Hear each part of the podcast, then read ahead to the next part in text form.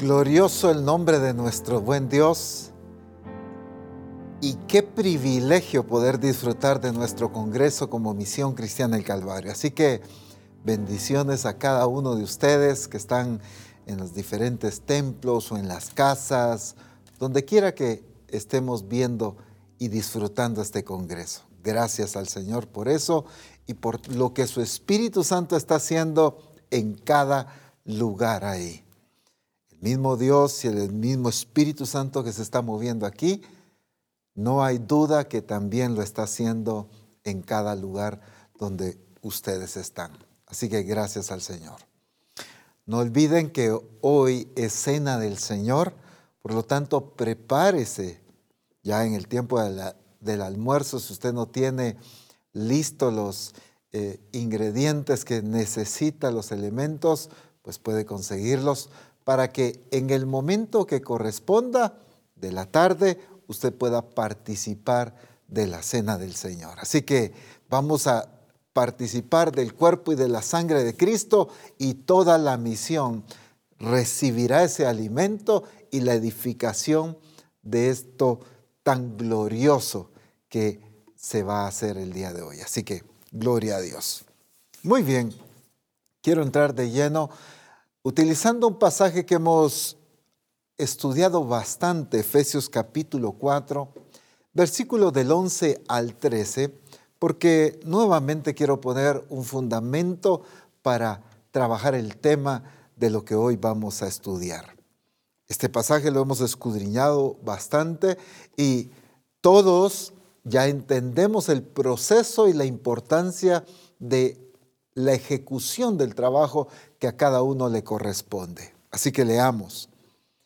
Y él mismo constituyó a unos apóstoles, a otros profetas, a otros evangelistas, a otros pastores y maestros, a fin de perfeccionar a los santos para la obra del ministerio, para la edificación del cuerpo de Cristo, hasta que todos lleguemos a la unidad de la fe y del conocimiento del Hijo de Dios, a un varón perfecto a la medida de la estatura de la plenitud de Cristo. Encontramos la obra de Jesucristo dando regalos a la iglesia, porque esa es la palabra de dio dones a los hombres. Son regalos de Cristo a la iglesia pero para cumplir un objetivo, voy a decirlo así, para cumplir el objetivo de Cristo. Los regalos para la iglesia van enfocados en el cumplimiento de lo que Cristo apunta a lograr con la iglesia. Por lo tanto, es importante, como ya se ha escudriñado antes, el entender que la función de estos regalos, o en el caso de los ministros, cumplamos la responsabilidad correcta que es perfeccionar a los santos. Perfeccionarlos para que no solo entiendan la función que les corresponde, sino para que la ejecuten con eficiencia y apunten al blanco correcto. Significa entonces que ya sea apóstoles, profetas, evangelistas, pastores y maestros, no fuimos llamados solo a tener discípulos, mucho menos a entretenerlos y solo a predicarles, sino a alcanzar el objetivo de Cristo, el por qué dejó estos regalos, y es perfeccionarlos. El trabajo discipulador el trabajo de revelación, el trabajo de cuidado, de corrección y tanto que implica esto, debe tener la claridad de formar la eficiencia y la capacidad, el entendimiento y poder conocer correctamente el diseño de lo que la iglesia en su totalidad le corresponde hacer. Ese concepto de grupos en la iglesia que eran los encargados de una tarea específica, eso ya quedó atrás. ¿A qué me refiero? A que antes estoy hablando de mucho tiempo antes, aunque muchas iglesias todavía se manejan en este concepto, es que era un grupo el que evangelizaba, era un grupo el que ministraba, era un grupo específico el único que disipula en la iglesia. Cuando entendemos que la tarea de todos, pero la función de nosotros es perfeccionar. Muy bien, pero la iglesia entonces, todos los santos, deben entender la responsabilidad de edificar el cuerpo de Cristo. Otro punto que ya se ha resaltado tanto, edificar el cuerpo de Cristo. Cuando hablamos de edificar, definitivamente no estamos hablando de entretener, de distraer, mucho menos de desviar. Edificar tiene que ver no solo el concepto de cada día avanzar o progresar hacia un objetivo, sino que el que edifica debe tener claridad hacia dónde debe llegar. ¿Qué quiero decir con esto? Qué importante es que el albañil, por ejemplo, tenga claridad de lo que está construyendo. Porque si no tiene claridad del objetivo final, entonces el trabajo que va a hacer va a encontrarle muchas opciones de muchas maneras, pero él no, no está apuntando hacia algo. Al final, no importa si esta pared va así, si esta llega a tal altura, no importa porque no tiene claridad de lo que debe construir. Muy diferente es el albañil que sabe exactamente su trabajo, lo sabe hacer bien, pero también tiene claridad del objetivo final de lo que va a construir. Si un edificio de apartamentos, si una casa, si un negocio, un local comercial, tiene claridad del objetivo final. Por eso, cuando hablamos de los santos y de la tarea que le corresponden de edificar el cuerpo de Cristo, en los versos siguientes aclara la claridad que deben tener del objetivo final. Hasta que todos lleguemos a la unidad de la fe y del conocimiento del Hijo de Dios, a un varón perfecto a la medida de la estatura de la plenitud de Cristo. Significa que nuestra responsabilidad como iglesia de edificar el cuerpo de Cristo no es sencillamente ya le di la lección, ya avancé en el libro, ya le compartí un mensaje, ya nos reunimos en línea o presencial, ya estamos cumpliendo tareas. Déjenme decirles algo de esta manera. Como iglesia de Jesucristo no fuimos llamados a ocuparnos fuimos llamados a producir fruto. El asunto es que estamos realizados porque estamos atareados. Ya tengo el grupo, ya tengo discipulado, ya tengo esto, ya tengo lo otro, tengo tal tarea, me toca predicar aquí, me corresponde ir a visitar, voy a ir a orar por estos enfermos, tengo que hacer esto, tengo que hacer lo otro. Estamos satisfechos porque nos ocupamos, pero no apuntamos a producir el fruto de ese trabajo. O sea, definitivamente hay que hacerlo con pasión, como ya el Señor nos habló hoy. Es importante que los edificadores sean apasionados en la tarea que les corresponde, pero que jamás descuidemos el objetivo del trabajo de edificar, que es llevar a la iglesia a la medida de la estatura de la plenitud de Cristo. Cuando hablamos de esto, estamos hablando de la totalidad de la expresión de Cristo. Cuando Cristo reveló al Padre aquí en la tierra, Hebreos capítulo 1, verso 3 claramente dice que Él es la imagen, que Él vino a revelar, expresó el carácter de Dios y también reveló las obras de Dios, el poder de Dios. Entonces vemos que cuando hablamos de la plenitud de Cristo, no podemos considerar esta meta, este objetivo, sin entender que lo que debe ser formado en la iglesia es el carácter de Cristo.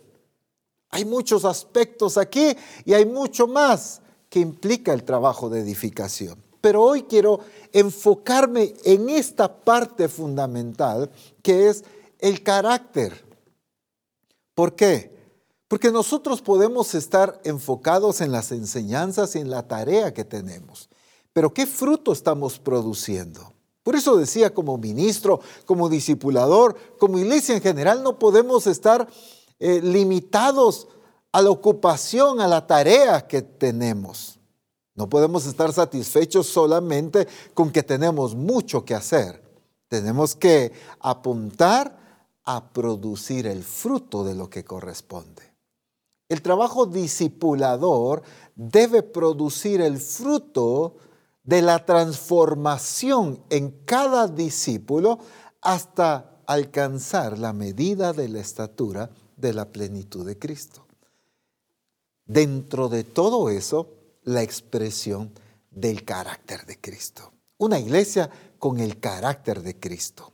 Una iglesia que refleje ese carácter, y es lo que ya vamos a describir en un momento, de nuestro Señor Jesucristo. Otro pasaje que quiero usar para fundamentar esto. Mateo 16, 18. Me encanta tanto como Jesús describe lo que Él se propuso realizar. Fascinante ver la responsabilidad y la determinación de Cristo, pero la pasión que sus palabras demuestran del objetivo al que Él está apuntando con la iglesia. Dice, y yo también te digo que tú eres Pedro y esta es la parte que hago énfasis. Y sobre esta roca edificaré mi iglesia.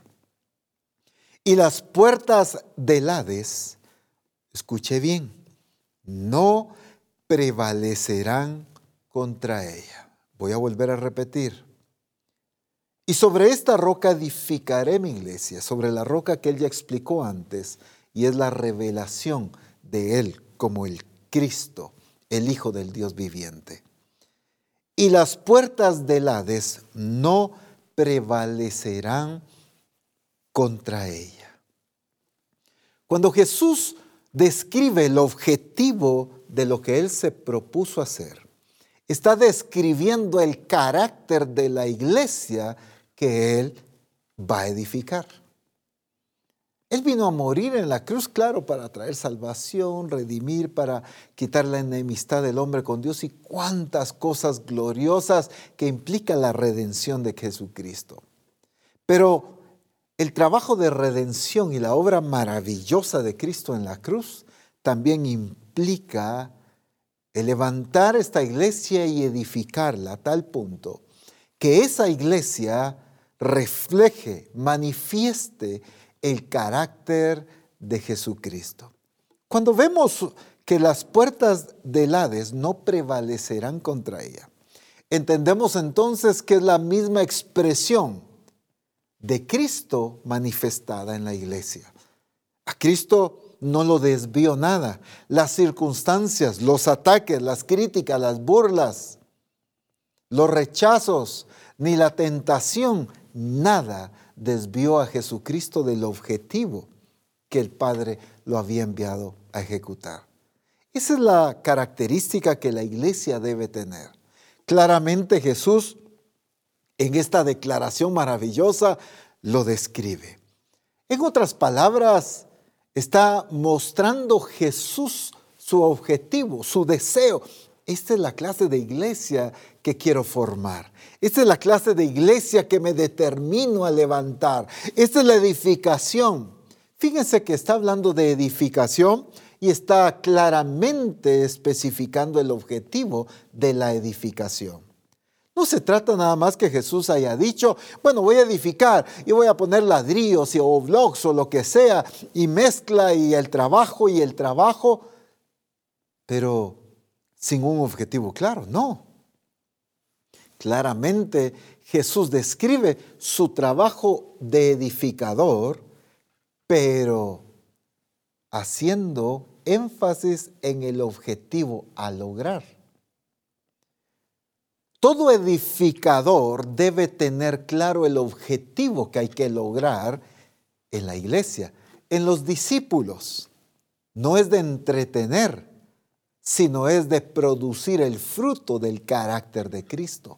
Necesitamos que Misión Cristiana del Calvario llegue a ser esta iglesia que ni las puertas del Hades prevalezcan contra ella.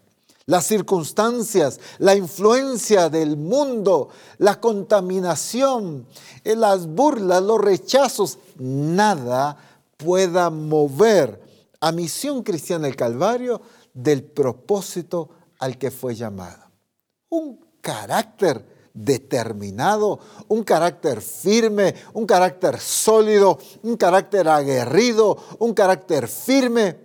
En resumen, el carácter de Cristo reflejado en Misión Cristiana del Calvario. Así que veamos algunos aspectos, ya que entendemos que el trabajo de edificación debe apuntar a un objetivo claro. Dentro de esos objetivos, porque son varias características que implican ese objetivo, aunque todos se resumen en la expresión de la plenitud de Cristo. Describiendo un poco esa plenitud de Cristo, hablamos específicamente del carácter. Y quiero mencionar algunos aspectos del carácter de Cristo. Cuando hablamos del carácter de Cristo, definitivamente nos encontramos con muchísimos aspectos valiosos que la iglesia debe tener. La escritura revela cada acción, cada comportamiento, cada reacción, cada respuesta de Jesucristo revela su carácter. Y ahí es donde la iglesia debe enfocarse en lo que debemos producir en los discípulos. Es que, amada iglesia, no se trata nada más de leer un manual y repetir una lección, sino tener claro que a través de este recurso valioso, producir la expresión del carácter de Cristo en los discípulos. Un mensaje, no voy a preparar un mensaje para el día domingo, para cualquier día, sencillamente porque hay que predicar algo no sé qué predicar y, busco y algunos todavía se atreven a, pues, a googlear a ver qué mensaje vamos a predicar el domingo. No, es que tenemos que tener claro que el objetivo es una expresión clara del carácter de Cristo. Entonces veamos algunos aspectos de este carácter. Quiero que veamos Lucas capítulo 9, versículo 51. Y lo vamos a leer en la nueva versión internacional simplificada primero y luego en la TPT. Lucas 9:51. Como se acercaba el tiempo de que fuera llevado al cielo, Jesús tomó la firme decisión de ir a Jerusalén. Tomó la firme decisión de ir a Jerusalén. Después lo lee en las 60 y en las demás traducciones si usted quiere. Pero lo que pasa aquí es que llegó el momento en que Jesús ya tenía que ser crucificado, tenía que padecer y tenía que regresar al cielo. Este era un momento no solo crucial, sino decisivo, que implicaba determinación firme en la actitud de Jesús. Qué lindo es cumplir el propósito de Dios. Pero entendamos claramente que aquí cumplir el propósito de Dios implicaba en la entrega y la disposición de sufrir y de ser muerto, de ser crucificado, enfrentar la vergüenza y de cargar el peso de la humanidad entera. Entonces, el paquete era grande, la responsabilidad inmensa, pero sin embargo, ¿cuál fue la actitud? Y eso es lo que quiero resaltar. Estoy haciendo énfasis en el compromiso tan grande y tan demandante que Jesús tenía, pero en la actitud que él manifestó al cumplir tal compromiso. Un carácter firme. A cualquiera le temblarían las piernas a cumplir esta responsabilidad. Bueno, si nos tiemblan las piernas y muchas veces ni siquiera nos animamos con dar la lección en el grupo de comunión familiar. Ay, no, pastor, no me ponga, por favor. Ay, no, yo no siento. Mire, pastor, es que todo me tiembla. Mire, es que no me animo. Mire, es que esa responsabilidad no es para mí. Mire que aquí, mire que allá. Y a veces ni siquiera nos animamos a cumplir responsabilidades que deberían ser lo cotidiano de nuestra vida. Aquí Jesús no le tocaba dar el mensaje en el grupo. Aquí Jesús no le tocaba ir a visitar una familia nada más. Aquí a Jesús le tocaba entregar su vida en rescate por muchos. Aquí a Jesús le tocaba enfrentar la cruz, la muerte, la vergüenza. Aquí a Jesús le tocaba enfrentar muchas cosas terribles. Cargar el peso del pecado, aquel que nunca cometió pecado. Sin embargo, me encanta esta afirmación. Jesús tomó la firme decisión de ir a Jerusalén. Porque el propósito de Dios requiere un carácter firme. No puede la iglesia cumplir a cabalidad el propósito divino si no hay un carácter firme para obedecer a plenitud la voluntad de Dios. No podemos ser apasionados en cumplir unas áreas del propósito de Dios, pero en otras temerosos. No se puede.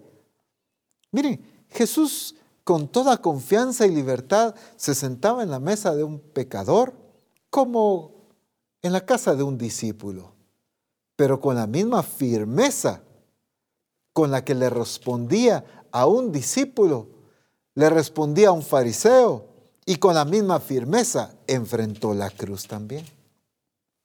Dice en la TPT este mismo pasaje, Lucas 9:51. Jesús no permitió que nada lo distrajera de partir para Jerusalén, porque se acercaba el tiempo de su elevación y estaba lleno de pasión para cumplir allí su misión. Resalto nuevamente la primera parte.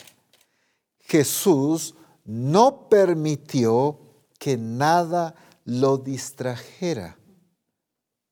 No permitió que nada lo distrajera. Una vez más, no permitió que nada lo distrajera. Misión Cristiana del Calvario. El carácter firme de Cristo manifestado en nosotros hará que nada nos distraiga de cumplir el propósito de Dios. ¡Ay, qué lindo se oye eso! Amén. Creo que hasta pude escuchar muchos amenes ahí. El asunto es que cuando nos enfrentamos con una crisis familiar, con una presión del esposo, de la esposa, de los hijos, y nosotros muchas veces desistimos. Cuando nos enfrentamos con una situación de enfermedad, y entonces nos venimos abajo. Muchos se desaniman. Otros en una crisis económica. Miren, hay algo peculiar en la forma en que Dios permite trabajar a través de las crisis económicas. Pareciera ser que a todo mundo el Señor lo pasa por ese proceso tiempo de escasez, de limitación, tiempo donde se desarrolla fe, pero no muchos lo entienden. Y muchos en esas etapas de crisis empiezan a dudar, empiezan a regresar y a retroceder, empiezan a debilitar su fe, empiezan a desanimarse. No, es que no permitió que nada lo distrajera ni la traición de un discípulo cercano, ni siquiera la duda de sus mismos hermanos. La escritura con toda claridad dice que ni siquiera sus hermanos creían en él en un momento determinado. Mucho menos el rechazo de la gente, las actitudes soberbias de los fariseos o escribas, las trampas que querían ponerle para hacerlo caer o descubrir cosas que según ellos iban a descubrir. Ni siquiera las acusaciones de que por Belcebú echaba fuera a los demonios Nada, absolutamente nada lo distrajo del cumplimiento del propósito de Dios. Pedro con toda buena intención se acerca y le dice, no Señor, que nada de esto te acontezca. Jesús con firmeza, con sabiduría, con amor, porque Jesús jamás dejó de amar a Pedro, pero con firmeza lo ubicó. Le dijo, Pedro, me eres estorbo para cumplir el propósito de Dios. Aléjate de mí, Satanás, le dijo. Entonces, vemos a un Cristo que no dejó que ni la relación de amistad, ni el amor, ni la confianza, ni las relaciones lo distrajeran de cumplir el propósito. Ni siquiera este caso que implicaba su muerte, implicaba enfrentar la terrible vergüenza de estar casi desnudo frente a la multitud con una corona de espinas, desangrándose y todavía con toda la carga del pecado de la humanidad. Sin embargo, aunque Jesús estaba plenamente consciente de lo que iba a enfrentar, Jesús tomó la firme decisión de hacerlo. A Jesús no se le debilitaron las piernas por el compromiso tan grande que tenía que ejecutar. Jesús no, no desfalleció en su fe, en su confianza, por la responsabilidad, o como diríamos en buen chapín, por el paquete tan grande que el Padre le había entregado. Todavía hoy ministros y discípulos se atreven a escoger en lo que quieren servir.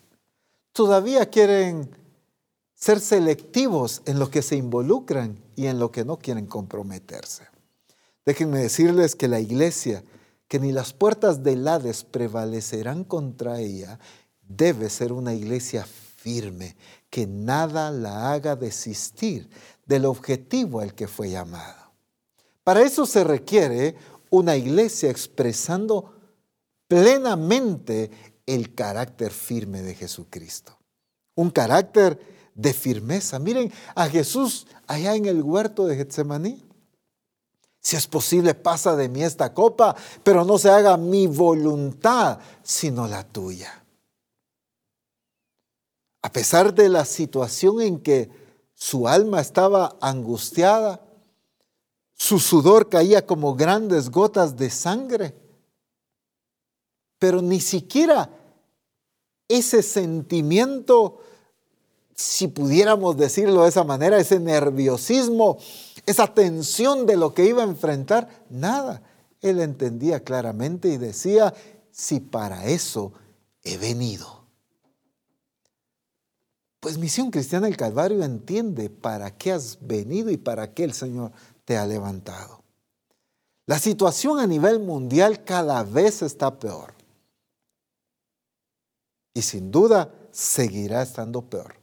La crisis, no solo económica, política, el estado emocional, las situaciones sentimentales y todo en el mundo se está agravando de tal manera que la iglesia tiene que mostrar el carácter de firmeza de Cristo para que el mundo pueda cambiar su actitud y anclarse en la persona de Cristo.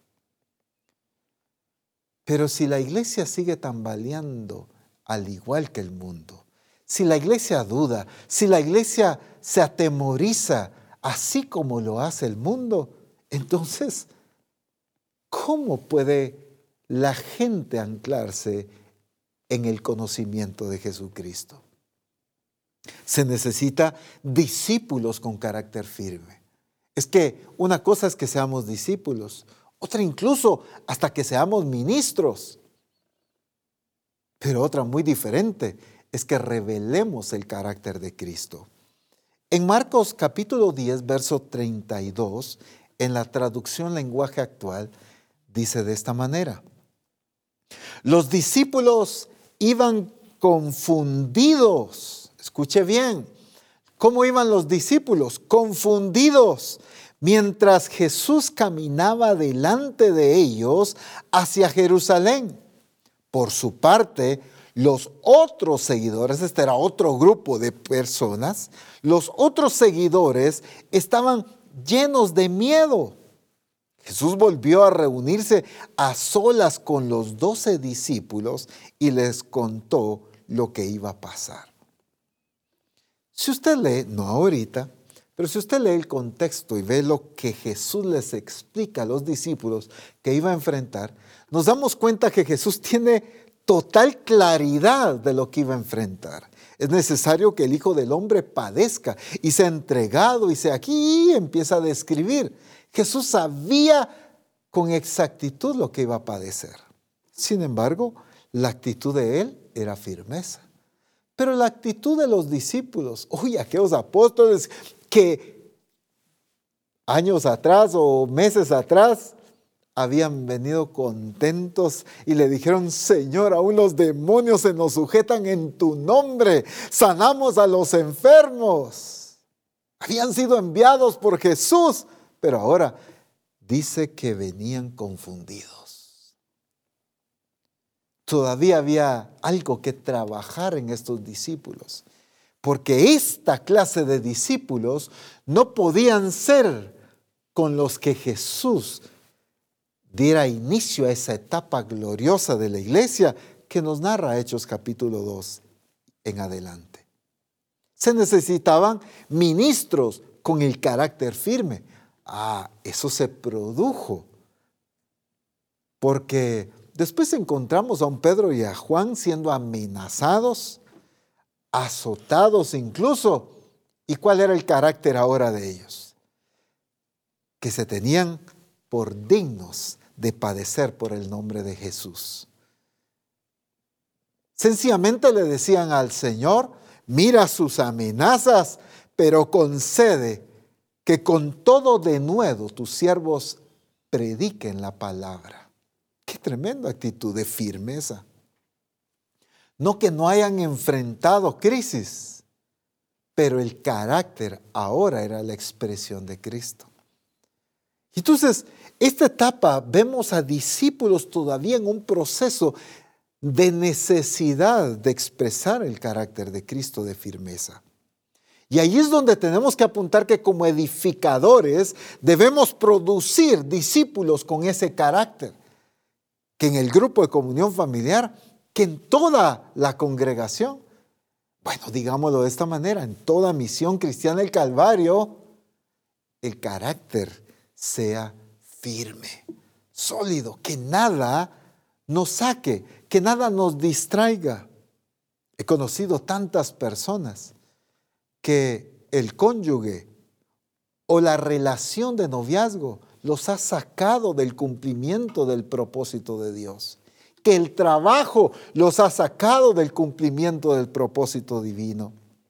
Que la relación con sus hijos, uy, que la relación con su esposo, es que es mi esposo o es mi esposa. Y mire, pues tengo que hacer esto y tengo que apoyarlo. Y es que es mi familia, son mis hijos. Qué lindo. Ámalos, respétalos esposo, a la esposa, a tus hijos, a tus amigos, a los hermanos, a todos, pero jamás los pongas antes el Señor y su propósito. Con razón Jesús con toda claridad decía, cualquiera que no sea capaz de renunciar a padre, madre, hermanos, no puede ser mi discípulo. Cualquiera que no puede renunciar a todo lo que posee, no puede ser mi discípulo, porque el discípulo tiene que ser una persona de carácter firme, decidido, que nada lo saque del cumplimiento de ese propósito del Señor. Pero quiero mencionar otro aspecto. Hay tanto que hablar, pero necesito avanzar. Otro de los aspectos que Jesús trabajó en sus discípulos es algo que evidentemente el mundo hoy en día está manifestándolo de una manera muy fuerte. Quiero describirlo leyendo Juan capítulo 6. Voy a leer versos 60, 61 y luego del 66 al 67. Juan capítulo 6. Al oírlas, muchos de sus discípulos dijeron, dura es esta palabra. ¿Quién la puede oír? Sabiendo Jesús en sí mismo que sus discípulos murmuraban de esto, les dijo, ¿esto os ofende? Voy a saltarme para poder avanzar un poco. Versículo, versículo 66. Desde entonces, muchos de sus discípulos volvieron atrás y ya no andaban con él. Dijo entonces Jesús a los doce, ¿queréis acaso iros también vosotros? Mire lo que pasa aquí. La revelación que Cristo está dando es una revelación muy fuerte, que desafía y sacude a todos estos seguidores de Jesús. Y entonces ellos dijeron, ¿quién puede aceptar? ¿Quién puede entender? ¿Quién puede recibir esta revelación? Y se ofendieron por la palabra tan directa y tan dura, tan fuerte para ellos de entenderla. Y entonces Jesús viene y les dice, ¿esto os ofende? Porque Jesús entendió que lo que había pasado con ellos era que se habían ofendido por este mensaje. Por eso es que voltea a sus discípulos y les dice, ¿ustedes también se quieren ir? Me encanta la respuesta que más adelante encontramos cuando le responden, ¿a quién iremos si solo tú tienes palabras de vida eterna? ¿Por qué estoy mencionando esto? Porque si algo debe tener un seguidor fiel de Jesucristo, es que no es un ofendido. El sistema del mundo hoy está produciendo gente ofendida. Por todo se ofende la gente hoy. Hoy ya no se le puede llamar de tal manera a una persona porque se ofende, hasta demandan y hasta hay cárcel. No se le puede decir eh, tal término a un grupo de personas, sea étnico, sea de creencia o de costumbre, porque se ofende. Todo mundo es ofendido. Las relaciones, las familias se pelean porque están ofendidos, porque el papá, el hijo, la mamá, el tío, la tía o quien sea, no hizo lo que esperaban, no respondió, no apoyó en el momento que lo esperaba y entonces están ofendidos y rompieron todo el lazo familiar. Todo el mundo vive ofendido hoy en día. Hay un término que se está utilizando mucho hoy y es que se, se le llama a esta generación de hoy en día la generación de cristal. Esto usted lo ha escuchado y lo ha leído por todos lados la generación de cristal. ¿Por qué? Porque es tan delicada, cualquier cosa la ofende, cualquier cosa la lastima, cualquier cosa necesita terapia, cualquier cosa necesita que la ayuden y que la saquen. Hay un, hay un estilo de acusación, de sentirse víctima y todo es. Las respuestas son víctimas. Las actitudes es victimizarse a sí mismo por las acciones de los demás. Es que mire cómo me trataron. Es que mire, nunca me dieron los recursos. Es que mire, eh, no me ayudaron. Es que mire, el pastor no hace esto. Es que mire, el discipulador no me enseña bien. Es que mire aquí, el mismo sistema de producir gente ofendida muchas veces lo hemos trasladado a nuestra vida en el reino de Dios. Muchos viven ofendidos con Dios mismo incluso porque no les hizo lo que ellos le pedían que hiciera. Aclaremos algo. Dios no existe para satisfacer mis necesidades. Soy yo el que existo para cumplir su plan y su propósito. Somos nosotros la pertenencia de Él, no Él la pertenencia nuestra en el sentido de sirviente, pues. Y entonces hay gente que se ofende porque le pidió al Señor que le proveyera ese trabajo específico y como Dios no le ha provisto ese trabajo y se lo dio a otro, ah, ya no quieren. Están ofendidos. Están ofendidos con el pastor porque no los visitó en el momento en que estaban en el hospital. Están ofendidos con la iglesia porque no recaudaron una siembra en el momento en que necesitaban una siembra. O están ofendidos con el discipulador porque un día los sentó y los corrigió. Están ofendidos con esto, con el eh, compañero de trabajo, con el jefe, porque ese es el sistema del mundo hoy en día. Está produciendo gente ofendida. ¿Por qué? Porque el objetivo del enemigo es debilitar el carácter de la iglesia para contradecir ese diseño que Cristo estableció de una iglesia que ni las puertas del Hades prevalecerán contra ella. Yo no veo en la escritura a un Jesús ofendido porque los fariseos lo criticaron o se burlaron de él o no le creían. Ni siquiera en esta ocasión Jesús se ofende porque claramente la escritura dice que muchos de sus discípulos volvieron atrás. Miren cuántos pastores hay ofendidos con la gente. Miren, llega a tal extremo de pastores ofendidos porque uno de los discípulos de la iglesia fue y visitó otra de las iglesias de la misión. Ah, ya están ofendidos. Y es que no me pidieron permiso. ¿Y cómo es eso? Y que se conectaron en línea al servicio de otra iglesia. Mire qué nivel. Déjenme decirles que esa clase de iglesia no puede ser la iglesia que ni las puertas del Hades prevalecerán contra ella, sino debe ser una iglesia que se mantenga con un carácter firme, que las acusaciones del el mundo del enemigo, que las circunstancias jamás lo ofendan, sino con una identidad clara enfrente las circunstancias y cumpla el propósito de Dios. Jamás encuentro en la escritura una oración de Jesús que diga algo similar como, Padre, mira, este Judas se anda robando el dinero de las ofrendas. Señor, ¿por qué me pusiste este discípulo que me va a traicionar? la mira Pedro lo que me dijo. Me pidió que caminara sobre el agua y después no creyó en mí. Ay, Señor, ¿cuánto va a costar con estos discípulos? No, tampoco se puso a orar reclamando por las ofensas que la gente quería decirle, por las críticas, las murmuraciones. No vemos a, un Jesús amargado, afectado por las actitudes de los demás. Jesús era de carácter firme, sólido.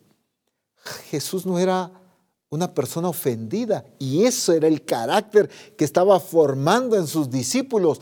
¿Esto os ofende? ¿Vosotros también os queréis ir? ¿Cuánta iglesia se va hoy de la misión? ¿O cuánta gente se va hoy de la misión? porque se ofendieron por algo. Eso significa que no están dando la talla de ser esa iglesia que ni las puertas del Hades prevalezcan contra ella. Misión Cristiana del Calvario no puede ser una iglesia que manifiesta el carácter del sistema del mundo de ser ofendidos, que todo les duele, que todo les lastima, que la actitud de uno, la actitud del otro ya los ofendió, ya no actúan igual, ya no se comportan de la misma manera con los hermanos porque no me llamó, no me visitó, porque me trató mal, porque no me saludó, porque no me ayudó, por lo que sea. Pueden haber mil razones. Ah, no, apóstol, es que usted no sabe, apóstol. Lo que pasa es que lo que el hermano, lo que el pastor me hizo, eso sí es grave. Bueno, más grave lo que el mundo entero le hizo a Cristo. Sin embargo, Jesús jamás actuó ofendido. No significaba que aprobara las acciones de los demás, pero él no se dejó ofender. Esa es la actitud. Estamos hablando de carácter. ¿Por qué el Señor necesita una iglesia que ni las puertas del Hades prevalezcan contra ella?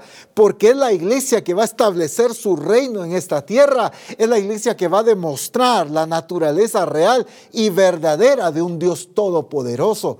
Es la iglesia que el mundo podrá observar y darse cuenta de lo genuino y poderoso que es Dios. Pero imagínense qué puede ver el mundo si me ve a mí todo ofendido y lastimado. Ay, afectado, viera. Mire qué tal la iglesia donde usted se congrega. Y mire bonito, pero ah, los hermanos, viera cómo actúan. Mire que el pastor me tiró una indirecta desde el púlpito. Y mire que aquí, mire que gente ofendida.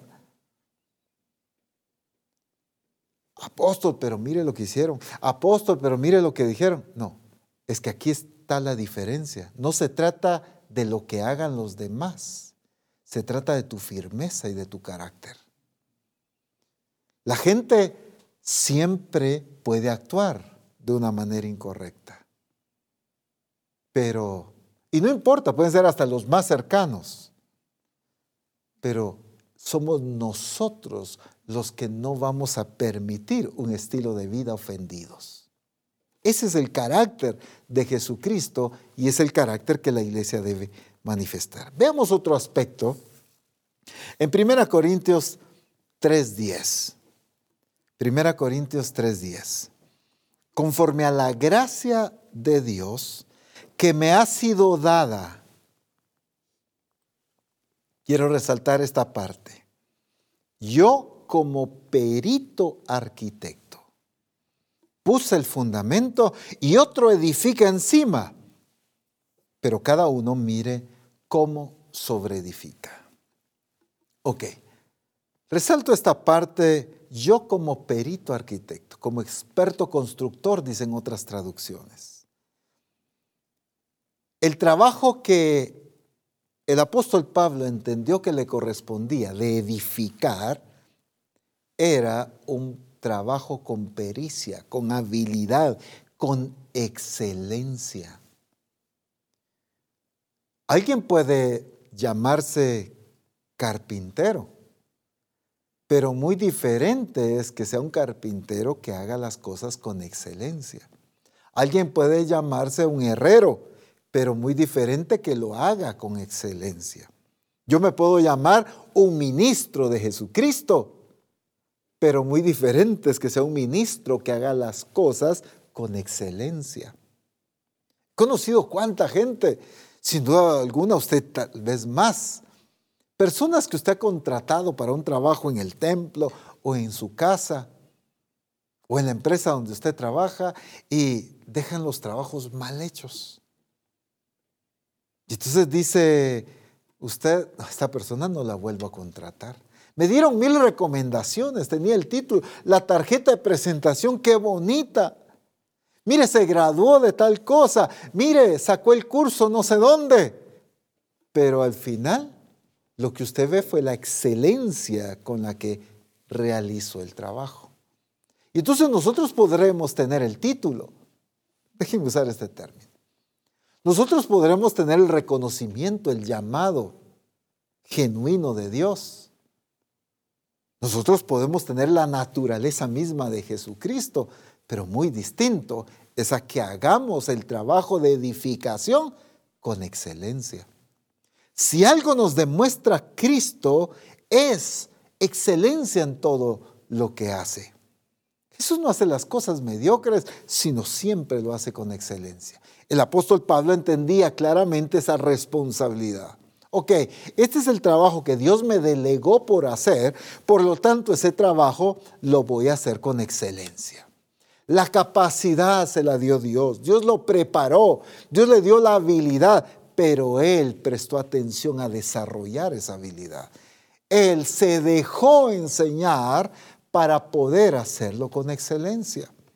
Es más, a la misión, años atrás, el Señor nos viene revelando su diseño y llevándonos para, a un nivel para que todo lo que hagamos sea con excelencia.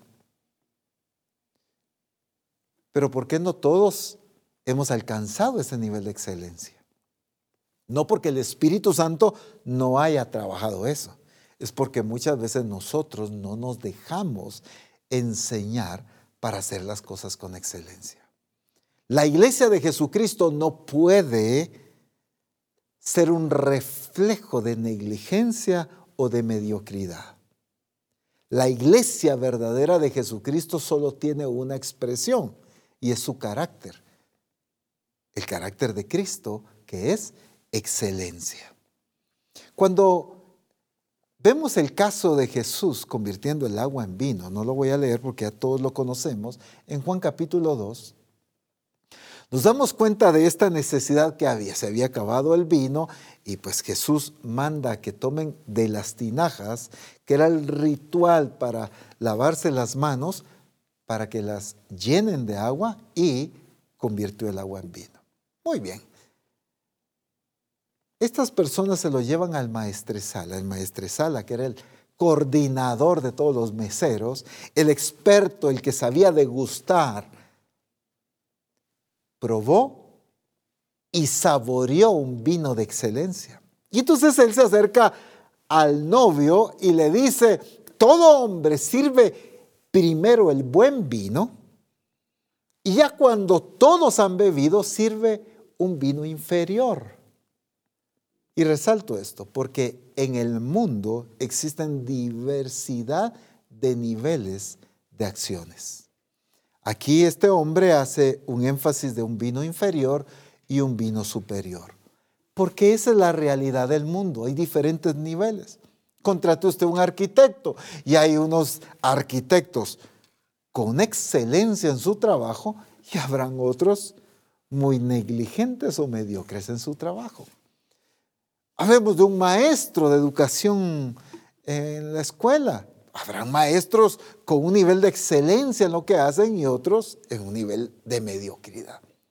El mundo es así. Y llamémosle de esta manera, la naturaleza del hombre es así. Existen diversos tipos de niveles de manifestación de todo lo que hacemos. Pero la expresión de Cristo no tiene niveles. La expresión del carácter de Cristo solo tiene un nivel y es el de la excelencia. Qué necesario fue la actitud y lo que Jesús les mandó a usar. Estas tinajas, que conforme al rito, que conforme a la costumbre era lo que usaban ellos para un objetivo distinto. ¿Por qué Jesús no mandó a pedir unas vasijas distintas? ¿Por qué Jesús intencionalmente, porque todo lo que Él hace lo hace intencional, Jesús no es un Dios casual, no hace las cosas por casualidad, sino intencional. Y Jesús manda a pedir específicamente esas tinajas porque necesitaba romper la costumbre, el rito, la tradición en ellos. Y déjenme decirlo de esta manera, mientras no rompas y cambies la costumbre con la que has desempeñado tu ministerio, jamás podrás avanzar al nivel de excelencia de la expresión del carácter de Cristo. Si no rompemos la tradición y la costumbre con la que vivimos nuestra vida cristiana, el conformismo, el nivel de mediocridad con la que nos desenvolvemos y nos involucramos, si no rompemos, si no cambiamos la costumbre, que se ha vuelto un rito, no podemos revelar la manifestación de Cristo en un nivel de excelencia. Se requiere que toda la misión entonces cambiemos lo que por costumbre hemos hecho. Ya nos acostumbramos a predicar de una manera. Nos acostumbramos a desenvolvernos de una manera.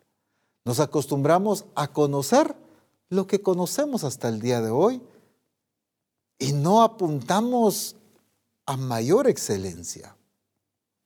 Hacemos las cosas por tradición, pero no apuntando a mejorar cada día hasta manifestar ese nivel de excelencia. Pero es que ya me sale bien. Y muchas veces el bien o el bueno se vuelve enemigo de lo excelente. Cuando yo me acostumbro a lo bueno, me limito a lo bueno y no alcanzo la excelencia. Jesús no dio un vino al nivel del ser humano. Jesús dio un vino a su nivel. Y la iglesia no puede hacer todo lo que fue llamada a hacer al nivel cotidiano del ser humano, sino al nivel de la excelencia del carácter de Cristo. El apóstol Pablo le corrige algo a Timoteo y lo encausa a una búsqueda permanente de la excelencia. Me encanta este pasaje y es un pasaje que personalmente, bueno, tanto, tantos pasajes en la escritura, pero este personalmente me ha desafiado muchísimo. Segunda Timoteo 5:15.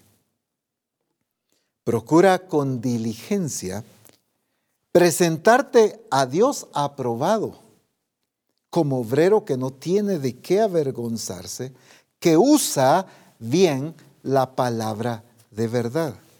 Procura con diligencia. El apóstol Pablo le hace un énfasis a Timoteo aquí. Ok, esfuérzate, dedícate, determínate. Jamás asumas que lo que haces ya está siendo aprobado por Dios. Pero si Timoteo cumplía responsabilidades ministeriales, él discipulaba, él predicaba, él estaba desenvolviéndose ministerialmente, pero el apóstol Pablo le dice, no, no, no te no asumas, no te conformes con que estás sirviendo a Dios, quedarte en ese nivel y asumir que porque estás cumpliendo el llamado, estás honrando y agradando a Dios. Eso es un error muy común, erróneo por supuesto, equivocado, pero muy común o muy frecuente. Un error en que porque ya predico, porque ya disipulo, porque enseño, porque hago esto, porque sirvo a Dios, nosotros estamos glorificando a Dios, porque le servimos, disipulamos en el grupo, predicamos en la iglesia, eh, servimos aquí, servimos allá, estamos evangelizando. Pero necesitamos determinarnos a buscar la excelencia y por eso Él le dice, procura con diligencia, con cuidado, con pericia, esfuérzate hasta alcanzar el objetivo. Procura con diligencia presentarte a Dios aprobado. No le dice solo procura con diligencia servir a Dios y hacer todo lo que te corresponda. Claro, tenía que hacerlo. Pero lo que también tenía que cuidar Timoteo era la aprobación de Dios. Muchas veces nos enfocamos en la aprobación de las personas y nos conformamos con la aprobación del grupo o de la congregación. Ah, porque la iglesia nos aplaude. Pastor, qué, qué, qué mensaje. Oh, ya, Hermano, hoy qué enseñanza la que se dio en el grupo, qué lindo, oh, ya nos sentimos, qué lindo pues son estos comentarios y edifican y bendicen, pero no estoy hablando de eso, sino que a veces lo que nosotros buscamos es la aprobación de las personas o la aprobación de nosotros mismos. Yo me siento bien, Uy, yo ya siento en un nivel buenísimo, yo me siento que lo estoy haciendo con excelencia, pero yo me estoy aprobando a mí mismo. Mis amados hermanos, es Dios el que nos debe aprobar. Y no puede haber aprobación de Dios si las cosas no se están haciendo en el nivel de Dios. La aprobación de Dios solo viene como resultado de que las cosas se hacen en la expresión del nivel de su naturaleza. Porque eso es lo que lo glorifica. La mediocridad no puede glorificar a Dios. Las limitaciones no pueden glorificar a Dios, por lo tanto eso no lo va a probar Él. Pero como se nos enseñó, y aunque el Señor ya ha venido quitando eso, pero todavía hay arraigado en algunos, es que, pero es que lo hago de todo corazón. Pero mire, Dios sabe, Dios entiende mi intención. Misión Cristiana del Calvario, no nos manejemos por la intención con la que hacemos las cosas. Manejémonos por la aprobación al Dios que servimos. Ninguno que milita, dice la Escritura, se enreda en los negocios de la vida a fin de agradar a aquel que lo tomó por soldado. Es que el objetivo es agradarlo a Él, no agradarnos a nosotros. La esposa nos puede echar porras y decir, a la, a la mi vida, es que, es que tú si de una vez te mandas, tú deberías de estar predicando ahí en el Congreso, hombre. No, no, es que de verdad el apóstol Abraham a ti es que debe mandarte a las naciones. Ay, nosotros ya buscamos la aprobación del cónyuge y ahí nos sentimos conformes, pero ¿será que estamos siendo aprobados por Dios? No estoy diciendo que sea mal una aprobación o una corrección o, algo que nuestro cónyuge o un familiar o alguien pueda hacernos. Me refiero a que a veces nos limitamos con la aprobación de alguien o de algunos y nos quedamos conformes. No, aquí el apóstol Pablo le dice, tienes que buscar diligentemente la aprobación de Dios, porque el servir a Dios requiere excelencia. Edificar requiere excelencia. El trabajo de edificación debe ser exactamente como el diseño establecido por el Señor y eso demanda un nivel de excelencia. Pero miren otra característica que el edificador debe manifestar de Cristo. Cristo es alguien que fue muy apasionado por la necesidad de las personas. En Mateo capítulo 9, versículo 36. Mateo 9, 36. Y al ver las multitudes, ¿qué dice? Tuvo compasión de ellas, porque estaban desamparadas y dispersas como ovejas que no tienen pastor al ver las multitudes, esto me encanta de Jesús, tuvo compasión de ellas. Es que es fácil hablar de sí que Jesús nos ama a todos y es una gran realidad.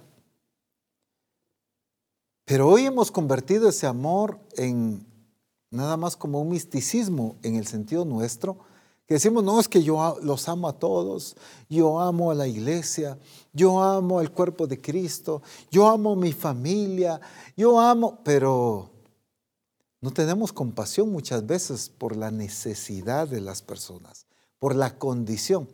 La compasión no es el sentimiento que tenemos hacia alguien, sino la compasión es algo que nos va a mover a sacar a las personas del nivel o de la circunstancia que están enfrentando. Jesús los vio como ovejas que no tenían pastor. Tuvo compasión de ellas, por lo tanto vino a, sacarlos de esa condición y a guiarlos, a dirigirlos como el buen pastor que es Cristo. Entonces, no puedo decir, no, yo sí soy un, un ministro muy apasionado, un ministro que tiene compasión de la gente, porque oh, yo me duelo cuando la gente tiene una necesidad. Sí, pero no los disipulo para que salgan de esa necesidad. No me enfoco en el cuidado, en la atención, para ayudarles a través de la palabra a sacarlos de esa situación, a conducirlos a que entiendan el objetivo de Dios. No se trata nada más de llevar ayuditas y de hacer oraciones, Qué lindo, eso es parte importante, pero se trata de edificar al punto de que salgan de esa condición. Esa es la verdadera eh, compasión que Jesús manifestó. Quiero poner un ejemplo en Juan capítulo 9, solo lo voy a mencionar porque son demasiados versículos que voy a hacer énfasis. En Juan capítulo 9 encontramos a Jesús caminando y Jesús, dice la escritura, que observa a un ciego de nacimiento. Aquí empieza una serie de situaciones y de expresiones de diferentes grupos de personas a manifestar el interés. Comencemos con los discípulos. Empiezan los, los, discípulos de Jesús a comentar, ¿quién pecó, este o sus padres, para que él se encuentre así? Cuando estos discípulos ven a este ciego, ¿Cuál era el interés de ellos? El interés de los discípulos no era la necesidad del ciego. el interés de los discípulos era una cuestión, voy a decirlo de esta manera, un aspecto teológico. La discusión de quién era el culpable, si él o los padres. Discutamos, encontremos el, problema, veámoslo, analicémoslo. ellos empiezan con una discusión. Su, su enfoque no era la necesidad de este ciego. Su enfoque era este aspecto teológico. Más adelante dice claramente la escritura que se encuentran unos conocidos de este hombre, unos amigos de él, y empiezan a discutir ellos acerca de la veracidad del milagro de Jesús. A ellos lo que les interesaba no era la necesidad del ciego, sino encontrar la veracidad del milagro de Jesús. Pero encontramos a un grupo de fariseos también, que a ellos lo que les interesaba era validar, era probar, era confirmar las acciones y la persona de Cristo. No la necesidad, no la condición de este hombre, sino ellos empezaron a discutir y a querer debatir. Este hombre es un pecador, este hombre no puede hacer estos milagros porque lo hizo el día sábado, no respeta la ley y aquí y allá ellos estaban queriendo validar. Ellos querían ser los que aprobaran las acciones de Jesús. Entonces, su énfasis o la necesidad que ellos tenían era de validar, de aprobar, de estar con una actitud de aprobación acerca de las acciones de Cristo. Jamás ellos se enfocan en la necesidad de este hombre. Es más, lo acusan y lo terminan sacando de la sinagoga. Bueno, encontramos también a los padres de este ciego en este capítulo. Cuando llaman a los padres del ciego, o del que había sido ciego, empiezan a interrogarlos y ellos, claramente la escritura dice que el temor que tenían era que no los expulsaran de la sinagoga. Significa que el interés o lo que les interesaba a sus padres era no ser expulsados y no la condición de su hijo. Vemos que el único aquí que le interesaba la necesidad de este hombre era Jesús, desde el primer versículo hasta que lo lleva al reconocimiento del señorío. En todo el capítulo se nos narra que el único interesado en la condición de este hombre era Jesús. En primer lugar, en la condición física y la necesidad de ser sano. Este hombre está así para que las obras de Dios sean manifiestas en él. Jesús tiene claridad y se enfoca en la necesidad física de este hombre. Pero más adelante, Jesús ahora llega a suplir una necesidad mayor que la física y era la necesidad de reconocerlo como Señor.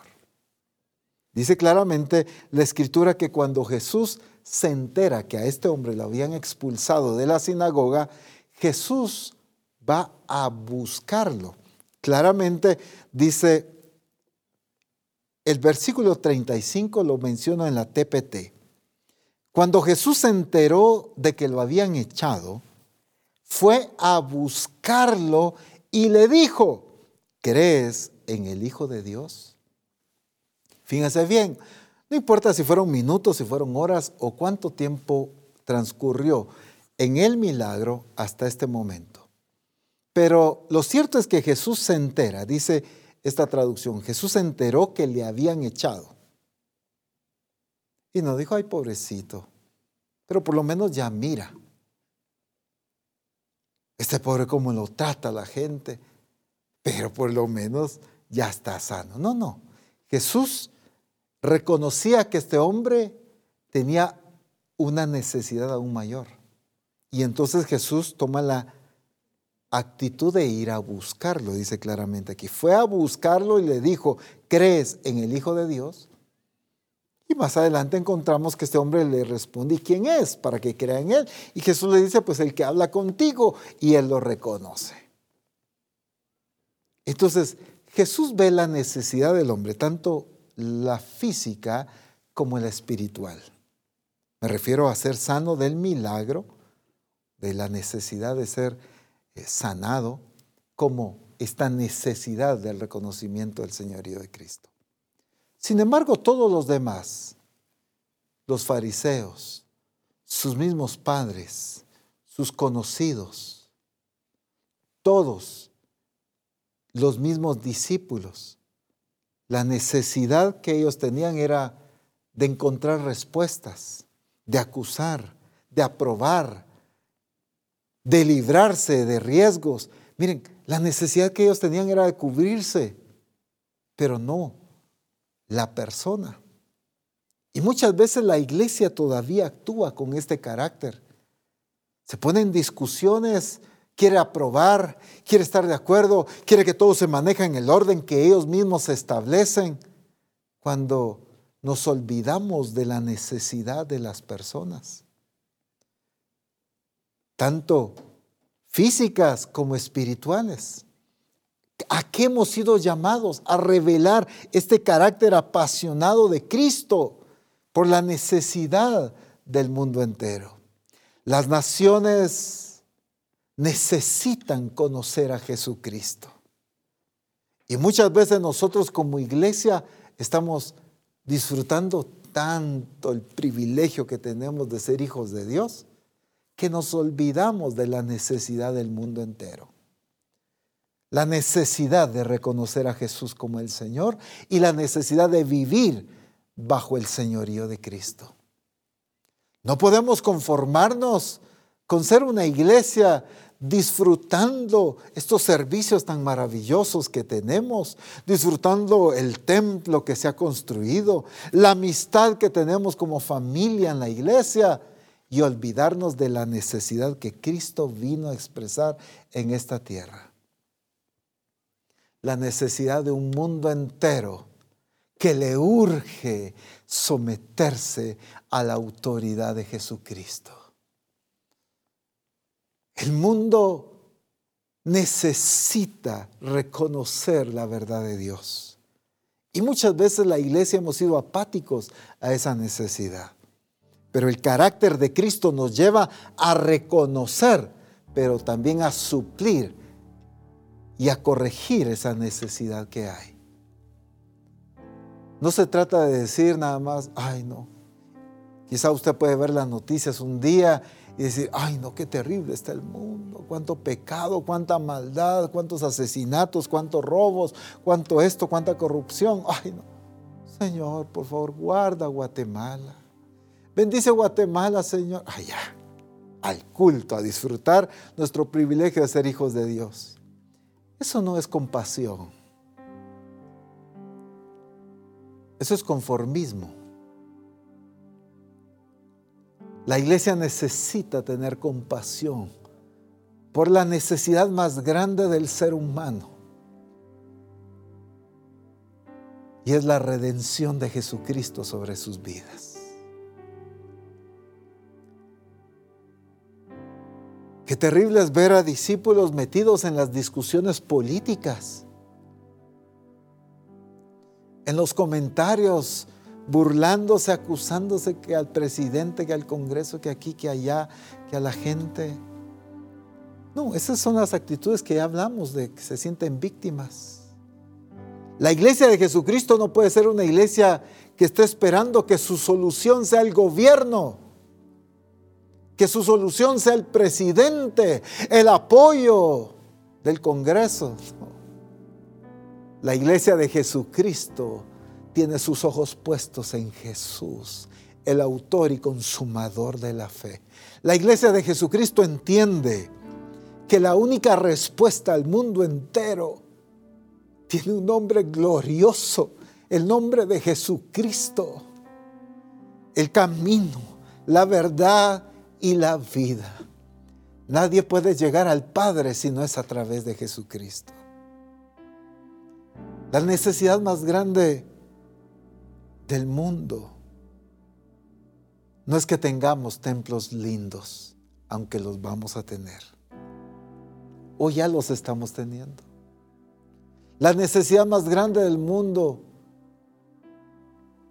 es la persona de Cristo.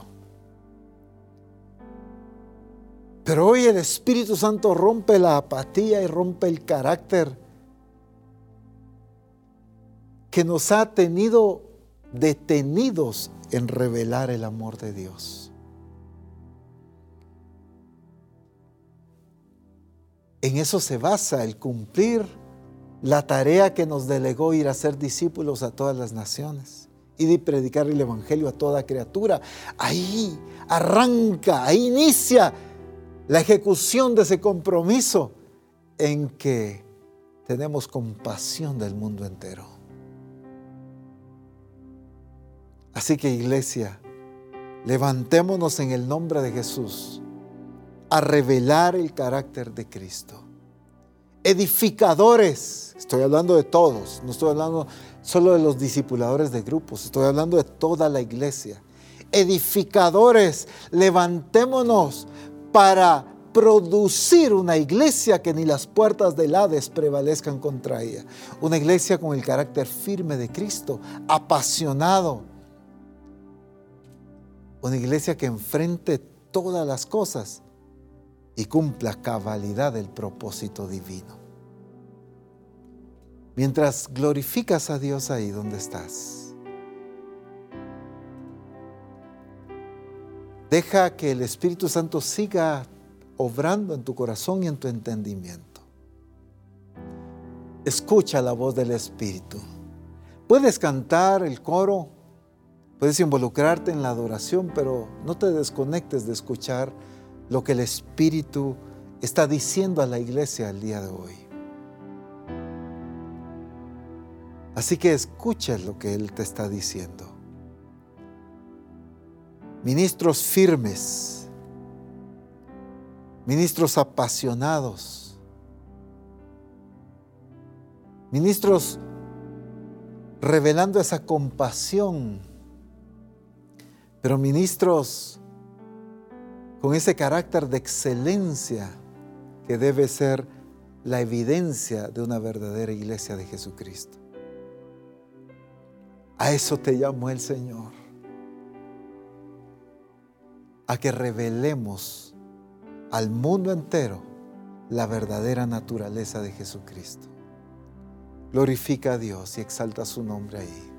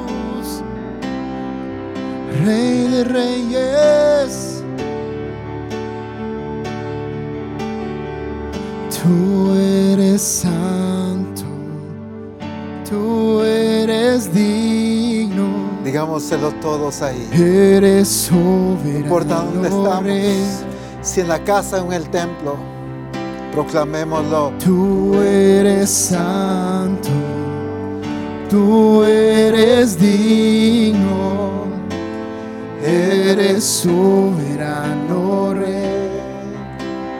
Tú Eso es.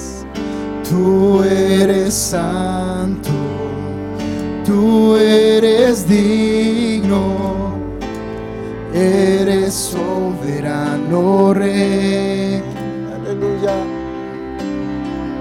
Tú eres santo, tú eres digno, eres soberano rey. Tú eres santo, tú eres sa- santo, Eres digno.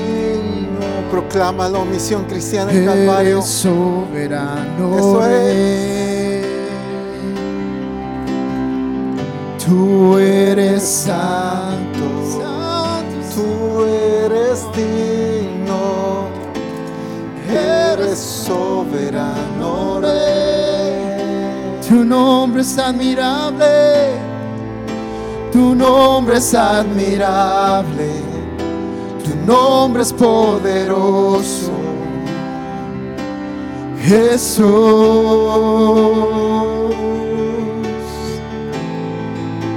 tu nombre es majestuoso y reina sobre todo.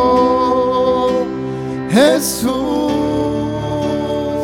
tu nombre, tu nombre es admirable, tu nombre es poderoso. Jesús,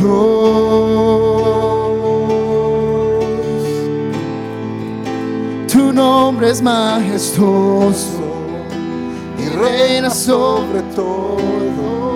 Eso es. Jesús, Aleluya. Glorioso su nombre. tú eres santo, tú eres digno, eres soberano rey. Tú eres santo, tú eres digno, eres soberano rey. Tú eres santo, tú eres digno, eres soberano rey.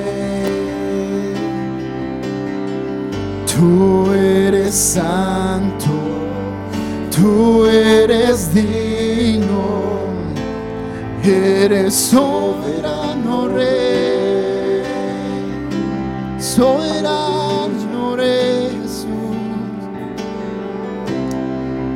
hay otro como tú, Señor, tan perfecto.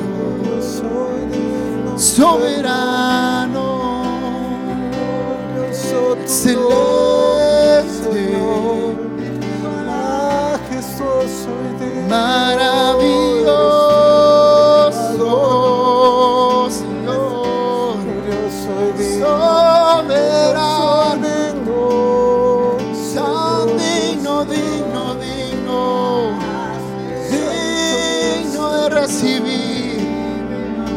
suprema alabanza, ser exaltado. Señor Jesús. hasta lo sumo, Señor, Señor. tan admirable,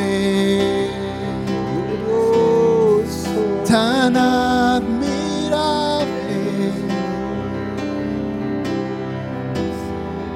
Perfecto eres tú, Jesús. No hay otro como tú. No hay otro como tú, Jesús. Nombre inigualable, tu nombre es inigualable, excelente, tan bueno. Jesucristo exaltado. para siempre,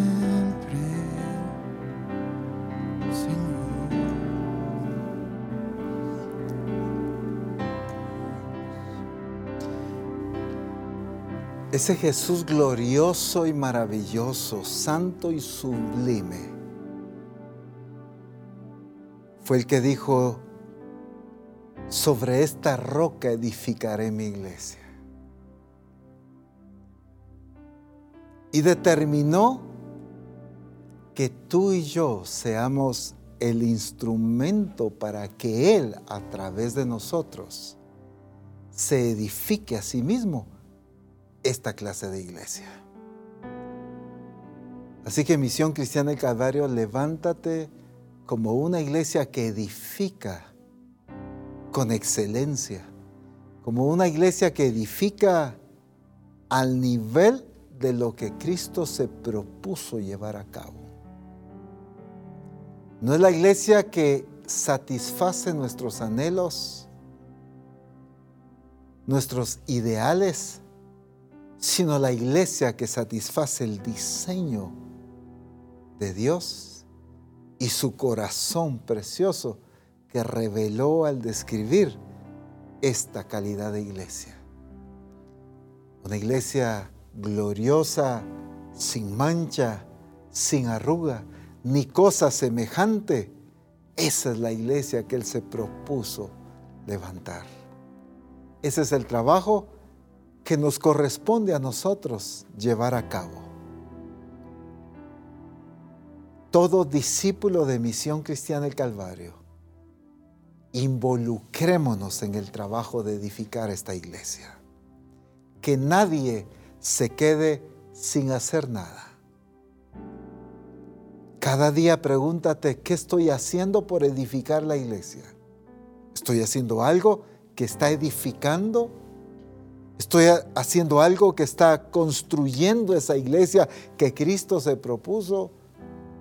Si no, deja de hacer todo aquello que te distrae y dedícate a lo más importante, que es llevar a cabo la tarea que Dios preparó de antemano para que nosotros anduviésemos en ella. Padre, gracias por tu iglesia y gracias por lo que estás haciendo en nosotros. Te glorificamos y engrandecemos tu nombre en el nombre de nuestro Señor Jesucristo. Amén. No se olviden de preparar todos los elementos para la cena del Señor hoy en la tarde. Así que todos a estar listos para disfrutar de la gloria de Dios a través de la cena del Señor. Disfruten este tiempo de almuerzo y que el Espíritu Santo siga como lo hace, trabajando en cada uno de ustedes. Un fuerte abrazo.